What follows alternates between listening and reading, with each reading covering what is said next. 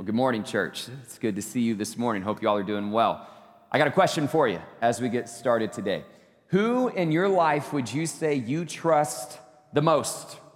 Right? Who's on that list? Who would you consider to be the most trustworthy in your life? And one of the reasons I ask that is because I think we are living in a time where it seems to be that trust is harder and harder to come by, somewhat of a precious commodity.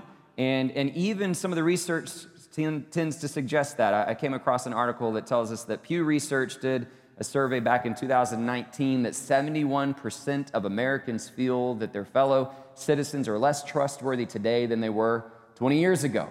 So trust seems to be on the decline, hard to come by. And so I'm curious, who is it in your life that you would say you trust? Now, I know that one of the ways you answer that question is not by just thinking of people that you would consider to be trustworthy, but there's naturally a follow up question where you have to ask yourself, well, what am I entrusting to them?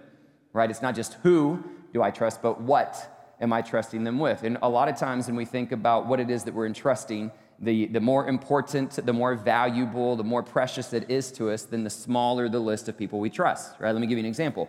Uh, this past February, I had to get a new car. My previous car finally ran it into the ground. That's kind of always been my philosophy with cars is just drive them until the wheels fall off. And I've realized that's not a great approach. And it comes back to bite you when you really have to buy a new vehicle. And so when it came to February and it was time for us to, to purchase a new vehicle in my home, I thought, I'm going to change my philosophy this time around to get this new car. and I'm going to take care of this, right? And I'm going to have all sorts of new rules that everybody in my family is going to have to get used to. So it's, it's the car that gets to be parked in the garage because we only got room for one because of all the clutter that we're trying to get out of our house right now. So it's the one that's the most protected. When we're in it, there is no eating, right? You don't eat in this new car, right? We're taking good care of it. And really, when it comes to anybody else driving it, I'll be honest, I just don't trust them. And, and this reality kind of put a little bit of a tense, tense moment in my marriage recently, even when uh, we had this moment where it realized, or Jennifer realized she was going to be in a situation where she needed to drive the car. And we were talking about that, and I just kind of confided in her and said, Well, you know, I just don't know if I trust you to do that which was not a good thing to say, right? I mean, and she let me know that's the statement that kind of puts you on thin ice. And she was like, Jared, I'm your wife. And I said, I know, I've seen your car. And that didn't help the conversation at all either. So she's now on the list, okay? She's on the list and she can drive it. But the point is, is that because it was a new, precious item, my list was very small because that's how trust tends to work, right? The list of people that I would trust to take care of my dogs is a lot longer than the list of people I would take that I would trust to take care of my children. Right? And so the follow up question this morning is not just who do you find to be trustworthy, but what is one of the most precious things that you can entrust to someone else? What is the most valuable possession you have? And without a doubt, one of the things that you'd have to say on that list is your life. You get one life. One opportunity to, to leave your mark on this world, to, to leave your mark on this community, to experience all that this world has to offer you. And so, who are you trusting your life to? Right? That's a list that is incredibly small. And what my question obviously leads us to is are you trusting God with your life?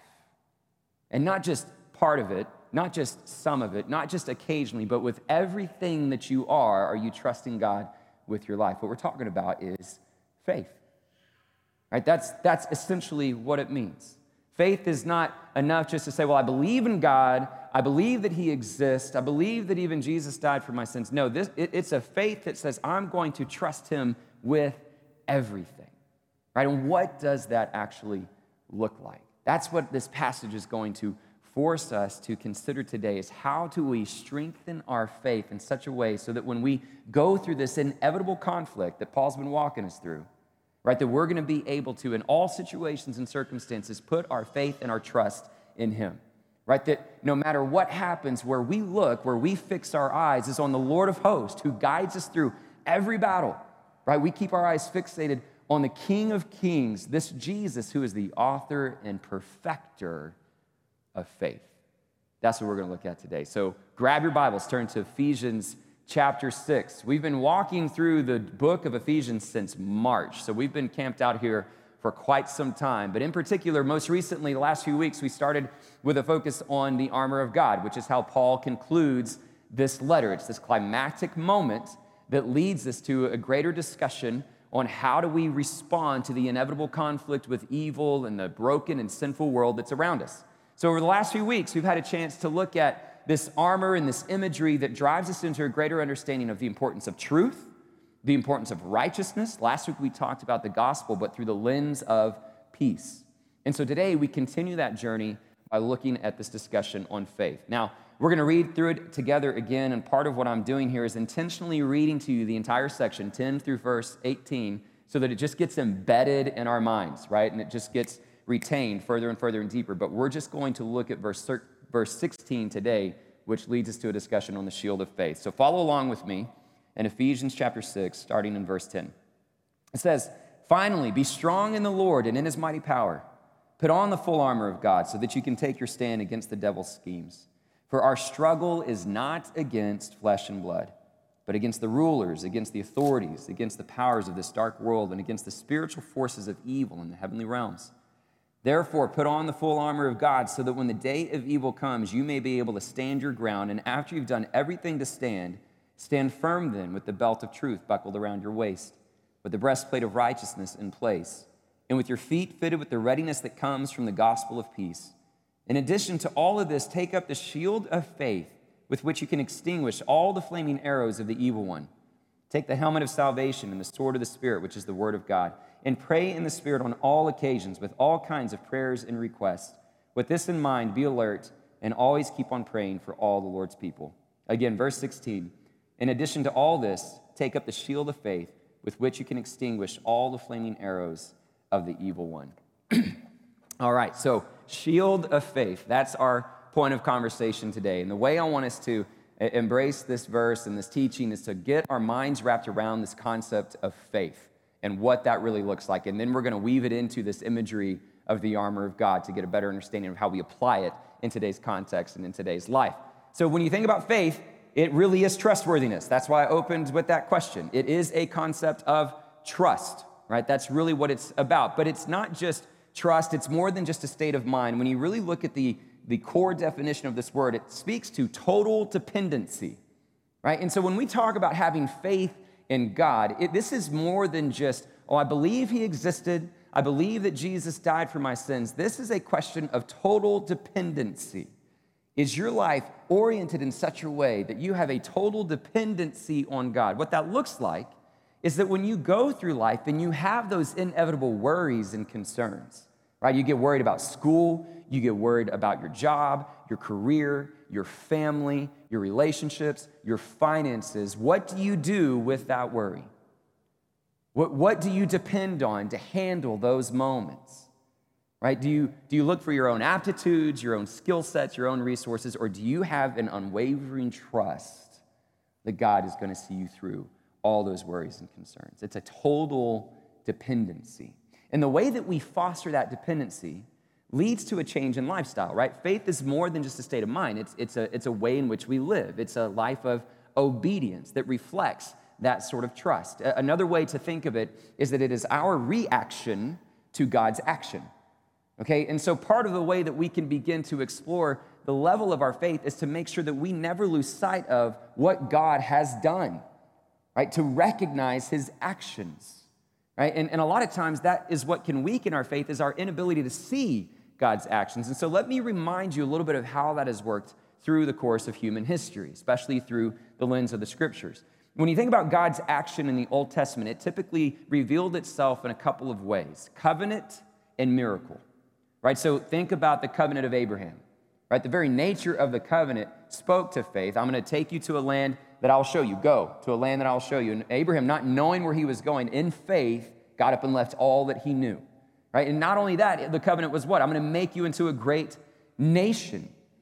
Right? You're going to have numerous descendants. And so Abraham, in faith, knowing that he and Sarah had yet to have children, had to trust and believe that that was actually going to happen. But it wasn't just this covenant with Abraham right? For the many descendants after him, they would look back on that covenant and believe that what God had promised was going to be true. You had to have faith in God's covenant, right? It was also faith through the miraculous, right? A lot of times God's actions revealed himself through a, a miraculous display of power. You think about the Exodus, right? In the parting of the Red Sea, by faith they walked on the dry ground, and by faith they were rescued out of Egypt. And how many times after that did the future patriarchs and, and future prophets point back to that moment to say, don't forget how God rescued you out of Egypt, right? It was faith and the miraculous faith in God's power. Right, so you get to the New Testament, and God's action continues to move in the, the ideas of covenant and miraculous, but now they are fully exemplified in Jesus Christ, the life, death, and resurrection of Jesus. That is his primary, fundamental, life changing action. Is that the fullness of his promises, his covenant, and his redemptive work is going to be found in Christ. And so faith is in the lordship of Jesus, right? That through his life, death, and resurrection, we truly believe that there is no other name in this age or in the age to come that is greater than the lordship of Jesus, right? So when you see that action, though we may look for miracles and hope for miracles, and though they may still occur, the primary action that we must react to is what God has done in Christ Jesus. That's the foundation of faith, right? And so, so when we do that, it leads to a drastic reorientation in our lives because we see Jesus as king, right? That's, that's where we begin to examine whether or not our faith is truly solid and anchored in the right things right? If your reaction is more casual, right, you can have that, that cultural Christianity, right? I call myself a Christian because where I grew up, parents took me to church. I don't know if I want anybody to think otherwise. I've never really given it any thought, but fundamentally, I still live my life however I want to live. I pursue what I want to pursue. I engage in what a behavior I want to engage in. I live for myself. All of those different things, that is a reaction that minimizes what God has done. That's not faith. That is not a radical reorientation to the main action of what God has done in Christ Jesus. But when we radically reorient our lives, our dreams, our passions, our ambitions, how we see the world, how we make sense of the world, what we pursue, all of that reflects that we believe Jesus is Lord and we've given our life to him. That's faith. Right? So what faith does is it ignites new energy right? To, to live with that sort of resolve, that sort of resiliency in this world, which is why Paul uses it in correlation to the conversation of this battleground, right? That you have this, this resolve, this new energy to stand firm. And so the equipment or the piece of armor that Paul uses to help exemplify the importance of faith is a shield, right? And so, so what do we know about shields? Fundamentally, they're used for what? Protection Right? At, at its basic core, a shield is used for defense. And so fundamentally, you can know from the very beginning of this reading that your faith is going to be what protects you in a very important and significant way in this conflict with a broken world. Right? And so if you think about it from a very literal standpoint, the Roman shield was typically four feet tall, two feet wide. And so you could kneel behind it and have your body completely covered. And so it, it offers complete and total protection. Right? It, it was a very significant piece of the Roman armor. Now, part of what we need to think through, though, is that if we're going to have a conversation about how faith protects us, we need to make sure we have the right mindset about what we mean when we talk about protection. Right? What, what do we mean by that? That your faith is going to protect you. Because a lot of times the misconception that emerges is that I'm going to be protected from hardship. Right? That, that if I have a strong enough faith, I won't have anything bad happen to me. Right? It's this message that a strong enough faith is going to lead to health and wealth and prosperity, and a lot of people buy into that. But make no mistake, a shield does not withdraw you from the war, it allows you to endure it. Right? So protection is not to say that if you have enough faith, you're not going to have any hard times. You're not going to suffer. You're not going to have any struggles. You're not going to have any obstacles. That's, that's not at all what's being said here. The, the, it's the opposite, that because you're going to have all those things, faith is going to get you through. Right? When I, when I was studying uh, this passage, I came across this one historian that counted uh, this one battle where, a soldier got through uh, after the battle and looked at his shield and had more than 220 arrows in his shield. That's what faith does. Because the Lord knows life is going to fire an arrow at you over and over and over again. The shield of faith allows you to stand strong, right? So it's protection, but it keeps you to endure the war, not removing you from it. Now, the other thing that we need to consider with this verse that I think gives great clarity to how faith works is by also considering not just the shield, but the arrows that are referenced. What's unique about verse 16 is every other reference to the armor of God in this passage, you don't get an explanation in terms of what it actually does, like what it, what it accomplishes for you, right? You, don't, you aren't really told what truth does or what righteousness does or the gospel of peace. But here you're told very clearly take up the shield of faith because it'll what? It'll extinguish the flaming arrows from the evil one. Right? So you were told specifically what faith is going to accomplish for you. And this is, this is also a very important piece to consider in terms of the common strategies in ancient battlegrounds. Right? This was a common practice that an army would take an arrow and dip it in pitch or tar or something that was flammable, and as they got it lit aflame, they would shoot it at their opponent. This was happening even in Old Testament times, a very common tactic and war strategies. Now, here's what's interesting about it the reason an army would do that, would fire a flaming arrow, wasn't necessarily just to hope that they would hit and wound the opponent, but because they knew it would land in what was more often than not a wooden shield. And when that flaming arrow hit that wooden shield, it was designed to scare that soldier and force them to put the shield down. And once they disarmed themselves from the shield, they were now more vulnerable and susceptible to more deadly attacks from a spear or a sword. That was the whole point get them to put down their shield. So, part of what Paul is saying here is that you have to anticipate that the attacks from the evil one are designed to weaken your faith, that you would set it aside, that you be scared away from it, and potentially walk away from God so that you're more vulnerable to more deadly attacks. So, I want us to pause there for a moment and give thoughtful consideration to how does that happen? Right? What are some of the assaults that we endure from the evil one that can, that can weaken and challenge our faith? Let me, let me give you a few to consider this morning. Let's start with the idea of temptation. All right, temptation can manifest itself in a lot of different ways. Temptation could lead you towards self indulgence, temptation could lead you to disunity. Right? You can be tempted to do a lot of things. So let's, let's consider self indulgence for a moment. Right? Self gratification. Right? So we're tempted towards sex or drugs or money or greed or power or fame, all these different indulgences, right? When we fall victim to those sort of temptations, what are we ultimately saying with our lives? What we're saying is that even if I claim to believe in Jesus, even if I claim to know the gospel, I question its sufficiency, right? That there's something else, the, the joy, the fulfillment, the purpose that I found with Christ is not enough. So I want to supplement it or add to it with other pleasures, other desires, other ambitions that I think are going to make me more fulfilled, more joyful, and give me greater purpose. And the, the minute we do that, we've diminished the sufficiency of Christ and our faith and our trust in Christ. So you can go through your whole life. I mean, you could arrive one day and have that fancy house, the wonderful car, the great bank account, and be more vulnerable to the devil's schemes than ever before, ready to be led away in a life of self gratification and self worship.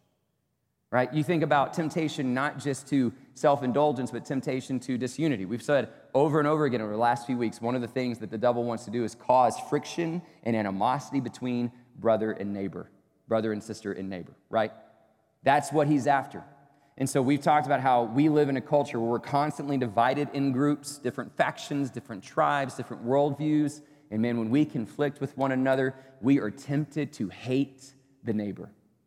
Right? When somebody disagrees with us politically, economically, socially, morally, whatever it is, you can feel that animosity rise. And so we level attacks and we throw these different arguments and we do all these different things that creates disunity. And when that happens, we find ourselves in isolation. Because one of the things we're going to talk about later is that faith is stronger in community than it is in isolation. So when we're tempted towards hating a brother or sister, hating the neighbor, it's inevitably going to eventually weaken our faith. So temptation could be one. False teaching is another great one. Another great way for us to have our faith weakened. And we, we buy into this in a lot of different ways, and it's important to know the strategy that is often used. And we can always revisit that by looking at the garden Right? So you think back to creation, and after God had established the rules, established the order, the promises that he had given to Adam and Eve, here comes the serpent, and here's what he does. He cause, causes uh, Eve to question God's word. He says, Did God really say you can't eat from any tree in the garden? Or which is not at all what God said. He's just getting her to, to question it. Right? And so when she corrects him and says, No, we can actually eat from any tree, we just can't eat from that one. If we do, we'll die. Now that she's gotten her to question what God's word says, now he gives her false teaching. And he says, Oh, no, no, no, no, no. You won't die. You'll be like God. And that's how it typically works. First thing that the enemy wants to do is get us to question the word of God. Right? Is it reliable? Is it trustworthy? Isn't it just written by a bunch of men who have kind of pointed to some of these myths that have been embellished over time? Doesn't it contradict itself? Did God really say those things? And the minute that validity and that authority is questioned, now you're susceptible to false teaching. In fact, you can't really trust what's in here. Here's what truth is. Here's what you should really believe. And next thing you know, you've fallen victim false teaching. And if you don't know the Word of God, I assure you, your faith will be weakened. Or you think about other tactics like persecution. Now, persecution is one that's maybe harder for us to relate to given our context, but I think it's worth mentioning because it's absolutely a common assault that the enemy uses. 260 million Christians around the world live in a place of high persecution because of their faith. That's one in eight Christians, right? People that we know, brothers and sisters that we may not know, living all over the corners of the globes who are threatened with imprisonment or rape or beatings or torture or even the threat of losing their own life. Why? Just because of their faith. And so the tactic is let me threaten you with physical, mental, and emotional harm so that you'll walk away from what you believe. It's another tactic. Think about despair, hopelessness. That's a good one. Right, one of the things that the enemy wants to do is get you to that place where you feel like there's really no hope left. And this can manifest itself in a lot of different ways. One avenue could be through one traumatic event right? A climactic tragedy that you go through in life. You lose a child, you go through a bitter divorce, you, you face a terminal illness, and it just wrecks you into hopelessness. Or maybe it's another avenue where it's like a thousand little things that just continually go wrong. You have struggles at school, you have struggles at work, you have struggles in your marriage, struggles with your children, struggles with your friendships, struggle with your finances, and you just can't catch a break and it all begins to mount up until you just feel completely hopeless. Or maybe it's the world around you, right? And you turn on the news and we're bombarded with more stories of violence and bloodshed and corruption and animosity and pandemics and division. And it just looks like the world is a mess and it's filled with suffering. And you think, man, there is no hope. And if there is a God, regardless of which experience you travel down, you start thinking if there is a God, he's either distant or uncaring. And your faith is weakened.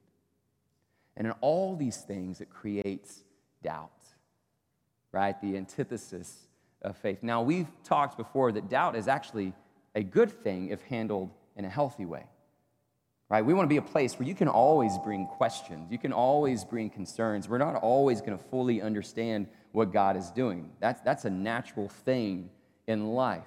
But when doubt gets to move to a certain place where we can no longer see God's hand or trust in God's hand, that's when the evil one has us exactly where he wants us. These are the flaming arrows that are constantly being launched at us, along with many others that are designed to scare you and weaken your faith so that you set it aside. And the moment you do, you're more vulnerable to more deadly attacks. So, what makes this verse so incredible is what it tells you this shield does. So, check this out. In the Roman army, they literally, yes, it was a wooden shield, but they would cover it with leather and then dip it in water before battle so that when those arrows came, it literally extinguished them. And so that soldier was not afraid of this defense mechanism, this protection, catching on fire and having to set it aside. There was no fear in it. That's what faith does. It receives all of those attacks, all of those accusations, and it extinguishes their effectiveness. It neutralizes them. Okay, so how? How? How does that work? Well, the first thing that I would say is you got to consider what is it that stokes trust in your heart or in your life, right? In order for you to trust someone, you have to know what they've said and what they've done, right? I, I know a lot of people in my life that say they're going to do things and they don't. And, and when that happens, guess what? I don't trust them, right? So, one of the things that we have to do as God's church is never lose sight of what He has said and what He has done. So, let me quickly remind you of some very essential promises that help strengthen our faith. Number one, He is going to deal with evil. You see that as early as Genesis 3, right? That, that the seed of the woman is going to crush the head of the serpent with his heel. And time and time again, we are told and affirmed through miracles and covenant and promises that there is going to be a day when evil and brokenness and sin is no more. We must never lose sight of what has been said for that. Number two, one of the other promises God is going to call for himself a people. Right? That takes you back to the very covenant of Abraham that continues on even through the New Testament and the promises of Christ, right? That he is calling for himself a royal priesthood, a holy nation, sons and daughters. Right? He is choosing people to be with him. What's another promise that he has assured us? That though we are going to face these challenges and these, stra- uh, these struggles, he is going to send a Messiah, a Messiah and a Savior. Right? We know what he said and we know what he has done because when we look at Jesus, we see that child that was born, that son that was to be given, that this Jesus of Nazareth was accredited by God by many signs and wonders, that he was handed over to the hands of sinful and evil men according to God's foreknowledge and plan so that they would put him to death on the cross because God was going to set him free from the agony of death because it was impossible for death to keep its hold on him. And so be assured of this today, church. God has made this Jesus both Lord and Messiah. He is King of kings and Lord of lords. And the fourth promise, he gives you the hope of eternity. That God so loves this world he has given his one and only Son, that whoever believes, has faith in him, will not perish, but have everlasting life.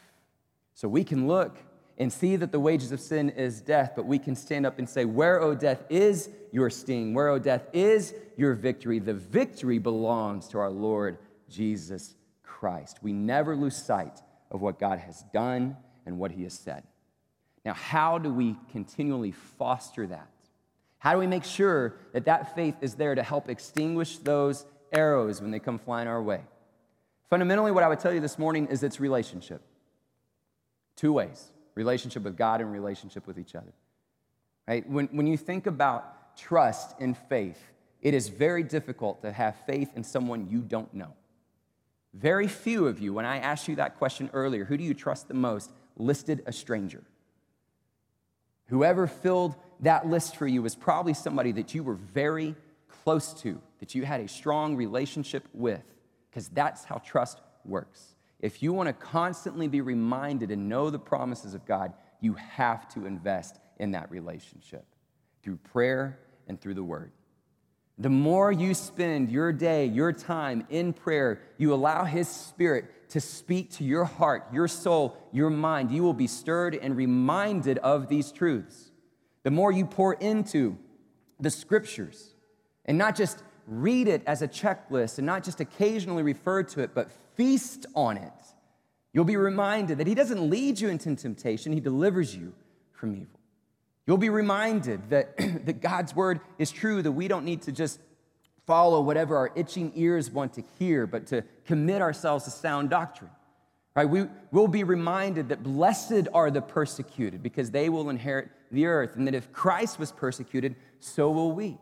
We don't need to worry about despair because we know that though we may have mourning with joy, we will find our sorrow being turned into dancing. And that doubt doesn't need to let us be tossed back and forth on the waves like the oceans, but that we can believe in our hearts and confess with our mouths that Jesus is Lord and we will be saved. The more and more we press into His scripture, we press into prayer, and we foster that relationship, we will cling to these promises and our faith will stay secure.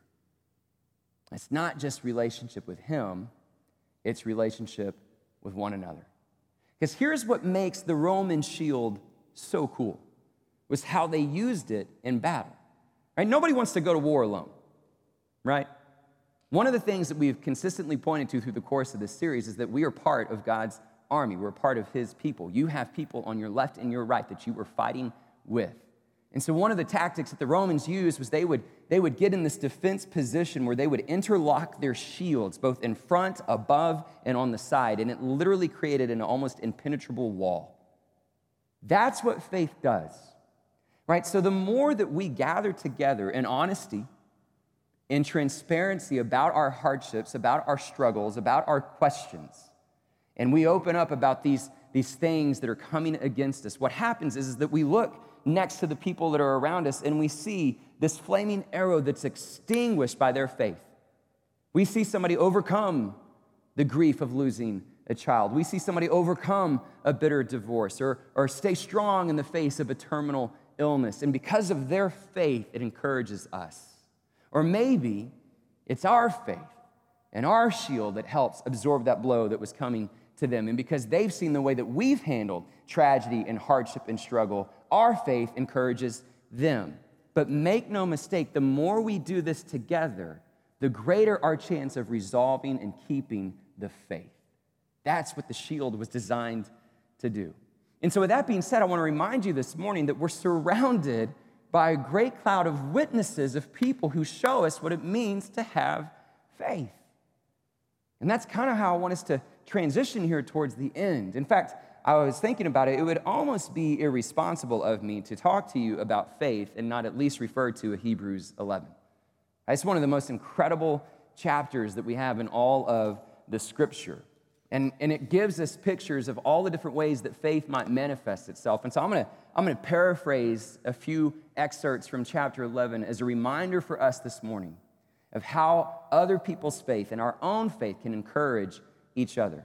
Right? Think about some of the examples that we have from old, right? The patriarchs that gone, have gone before us. Hebrews 11 tells us, by faith, Abraham, when called to go to a place he would later receive as his inheritance, obeyed and went, even though he did not know where he was going. By faith, Moses chose to be mistreated along with the people of God rather than to enjoy the fleeting pleasures of sin. He regarded disgrace for the sake of Christ as of greater value than the treasures of Egypt. By faith, the people passed through the Red Sea as on dry land. By faith, the walls of Jericho fell. I love this paragraph. What more shall I say? I do not have time to tell about Gideon, Barak, Samson, Jephthah, about David and Samuel and the prophets, who through faith conquered kingdoms, administered justice, and gained what was promised, who shut the mouths of lions, quenched the fury of flames, and escaped the edge of the sword, whose weakness was turned to strength and who became powerful in battle and routed foreign enemies. You know people like this? Right? You know people in your life whose faith is so strong, it's like they are just used in mighty and significant ways. Right? Like they're conquering kingdoms. They're, they're metaphorically shutting the mouths of lions and quenching the fury of the flames. I think about people like this. I think about a friend of mine who's a pastor in India, Pastor Daniel. I mean, every time I'm with that guy, I'm encouraged by his faith. He'll, he'll talk about his church in, in West Delhi and the things that they're doing in the slums. He'll talk about his work with Bible translation because his, his people, his people group, 19 million unreached people, don't have the scripture in their language and how he's worked to get it translated in the hands of his people. He'll talk about the orphanages that he started and how he's caring for these incredible children. And even recently, in one of his more recent visits, as the persecution there has, has stepped up, he showed me a letter that was targeting him and his arrest. And in every situation, through my whole relationship with him, when I've known him, he says it all with a smile. He doesn't have all the answers. He's like, I don't know how we're going to change that slum. I, I don't know how we're going to get it translated. I don't know where we're going to get the money. I don't know how we're going to care for these kids in this situation. I don't know if they're going to be able to arrest me or not. But every step of the way, he has unwavering faith. And he is a giant in the kingdom of God. And I watch that and it inspires me.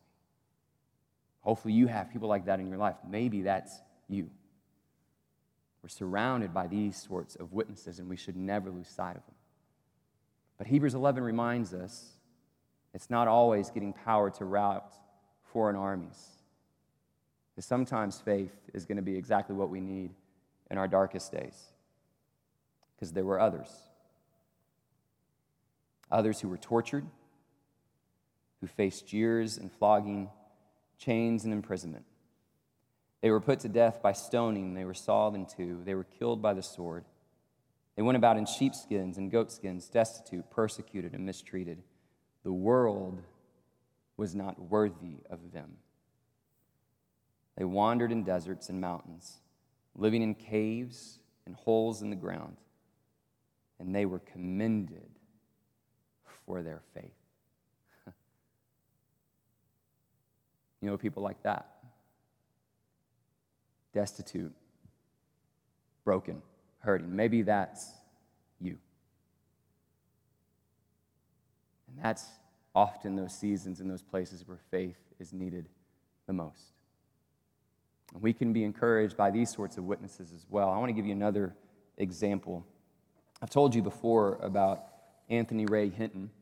He wrote the book, The Sun Does Shine. I was referencing it more than a month ago about this incredible story where he was falsely accused of a crime in 1985 86, uh, a victim of racial prejudice, corruption, and ultimately wrongly convicted, and then ended up spending 30 years of his life in solitary confinement on death row before he was ultimately released and set free because of DNA evidence that came to light many years later.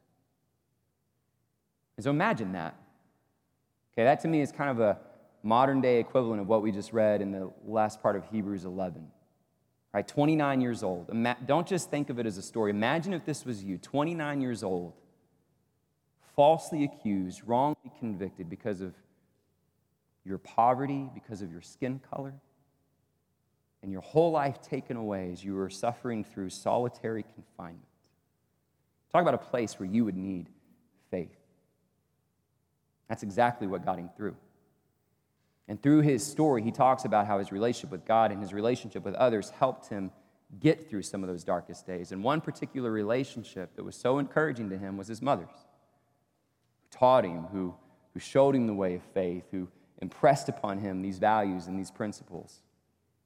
And so when he goes through this darkest moment in this particular story, I'm going to read to you. It's a, it's a lengthy excerpt, but I think it's important because it's so powerful on one of his darkest days, 16 years after being wrongfully accused and sitting there in that prison, he talks about this assault that he feels and he hears, this, this hopelessness, this despair. And we get an insight to how faith carried him through. It was September 22nd, these are his words. It was September 22nd, 2002, when the captains of the guards came to my cell. Ray, I got some news for you. I stood and looked at him standing in my doorway, and I felt my heart begin to pound. It wasn't news of my release. I'd seen enough death in there to know the way it showed on a man's face. He had death on his face. And even before he said it, the screaming began in my head. It's your mom, Ray. She died today. We just got word. I'm sorry. The other guards and I want to offer our condolences. I didn't say a word. The screaming in my head was so loud, I just wanted him to leave so I could put the pillow over my ears. I turned my back to him and walked a few feet to stand over my bed. I leaned over at the waist, my palms resting on the bed, and I wondered if I was going to pass out. I cried quietly at first. And then it was as if my body were possessed because it started shaking so hard I couldn't even hold my hand in front of my face. Maybe I was having a seizure. I didn't care. I felt my stomach turn over. She was dead. I couldn't understand what kind of world this was now. I was nothing, I was nobody. I started sobbing the deepest cries I've ever felt. It was like my body was turning itself inside out. She had died and I wasn't there. I couldn't live with that. I couldn't even breathe with that thought. I wasn't there. I was here. I didn't get to hold my mom as she passed. I would never get to hold her again. I couldn't tell her I loved her. I couldn't tell her goodbye. When are they going to let you come home, baby? I could hear her voice. Soon, Mama. I'm going to be home soon. I had lied to my mom. I hadn't come home, not soon, not ever. I'd lied to her, and she had died without me there to take care of her. I pushed my face in my pillow and I let the tears fall. None of it mattered anymore. Bryan, the hearing, whether I lived or I died, getting out of here, what did it matter? My mama was dead. I wasn't going to recover from this one. I was Ray Hinton, a condemned man on death row who couldn't convince anyone he was innocent. I lay on my back for hours, and then I heard a deep voice say, The only person who believed you were innocent is gone. I nodded, and the voice continued, So why keep fighting? Why let them execute you? Take away their power. There's nothing to live for now. But Bryan Stevenson saved someone else. There's no use in staying here. They're never going to let you leave. You're just poor and dumb, and no one cares if you live or die. They're going to kill you one way or another. On and on the voice went, and I listened to it. I listened to it until it took me to the darkest place I'd ever been, darker than those first three years on the row. My mother was always the flicker of light in those years, but now there was nothing but darkness, flatness. It was like all light ceased to exist. There was no hope. There was no love. My life was over, and I knew this in the quiet way you know some things to be true. I had failed. There was nothing left inside of me to keep going. I didn't want to live. I didn't deserve to live. I didn't have the strength to live. They had won, and I was okay with that. I was ready to go. Boy, I didn't raise no quitter. I heard my mother's voice loud and sharp. I didn't raise a quitter, and you're not going to quit. I looked around my cell in the darkness. I didn't believe in ghosts, but I could hear my mama's voice as play as the day is long. You're going to get out of here, and you're going to keep fighting. I'm tired, Mama. I want to be with you. They want to kill me, and I don't want to give them that chance. There's a time to live and a time today to die. This is my time to die. No use crying about it. You knew I had cancer. You didn't want to talk about it, but you knew. I started crying again because she was right. This isn't your time to die, son. It's not. You have work to do. You have to prove to them that my baby is no killer. You have to show them you are a beacon. You are the light. Don't you listen to that fool devil telling you to give up. I didn't raise no child of mine to give up when things get tough. Your life isn't your life to take, it belongs to God. You have work to do, hard work. And I'm going to talk at you all night long if I have to, and all day and all night again. And I will never stop until you know who you are. You were not born to die in this cell. God has a purpose for you, He has a purpose for all of us. I've served my purpose. So now you wipe them tears, Ray, and you get up and you get in service to someone else. There's no time to be crying about yourself. There's no cause to be listening to the devil's voice in your head telling you that nothing matters. It all matters. You matter. You are my baby, and you matter more than anything in the world. Okay, Mama. Okay. That's faith. And I use it as a witness to you and I. Because if Anthony Ray Hinton can find faith in a moment like that, then so can we. And it's the voices of those that we know and that we love who can speak into those darkest moments and tell us that truth that presses us into the hope of the gospel. It all matters. You matter. So here's how I want to close I want you to close your eyes for a moment.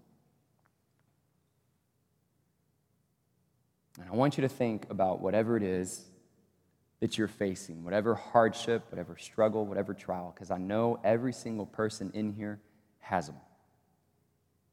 It's impossible not to. What are the things in your life that are challenging your faith? What arrows are flying your way? I want you to see them, I want you to think about them, and then I want you to look beyond them. I want you to fix your eyes on Jesus, King of kings, the Lord of hosts. I want you to be reminded of the truth we find over and over again in the Psalms that God is your refuge, He is your shield. I want you to cling to what He has said and what He has done, knowing the promise that there will be a day where evil is no more. I want you to know that He has called you His son and His daughter. I want you to know that He has sent you a Savior, a King who loves you fiercely and has given you the promise of eternity. I want you to throw off this sin that so easily entangles and run the race that God has set out for you. I want you to fix your eyes on Jesus. Consider him who endured such opposition at the hands of sinful men, who for the joy before him endured the cross, scorning its shame, so that you won't grow weary and lose heart. Fierce your eye on the King of Kings, this Lord of hosts, who will lead you through the fiercest battle. Fix your eyes on Jesus, the author and perfecter of faith. Father in heaven, we love you. And we pray that you would watch over us in this moment. I pray for each and every one of us that have gathered here today, be it online or at home, wherever we are, and thinking through the things that are before us, God. We trust in you. we give you our life. We give you our hope. Where else would we go, Father, but to turn to you? And so, for those, Father, who have any sort of hardship or struggle or concern that they have been facing today, Father, I pray that they would be encouraged by the promises that you have revealed in Christ, that they would be encouraged by this great cloud of witnesses that is around them here in this moment, for those who have gone before them and who go after them, Father that we collectively, as your church and as your army, will stand boldly and declare that we belong to you. We fix our eyes on our King. May you perfect our faith. In Jesus' name, amen and amen.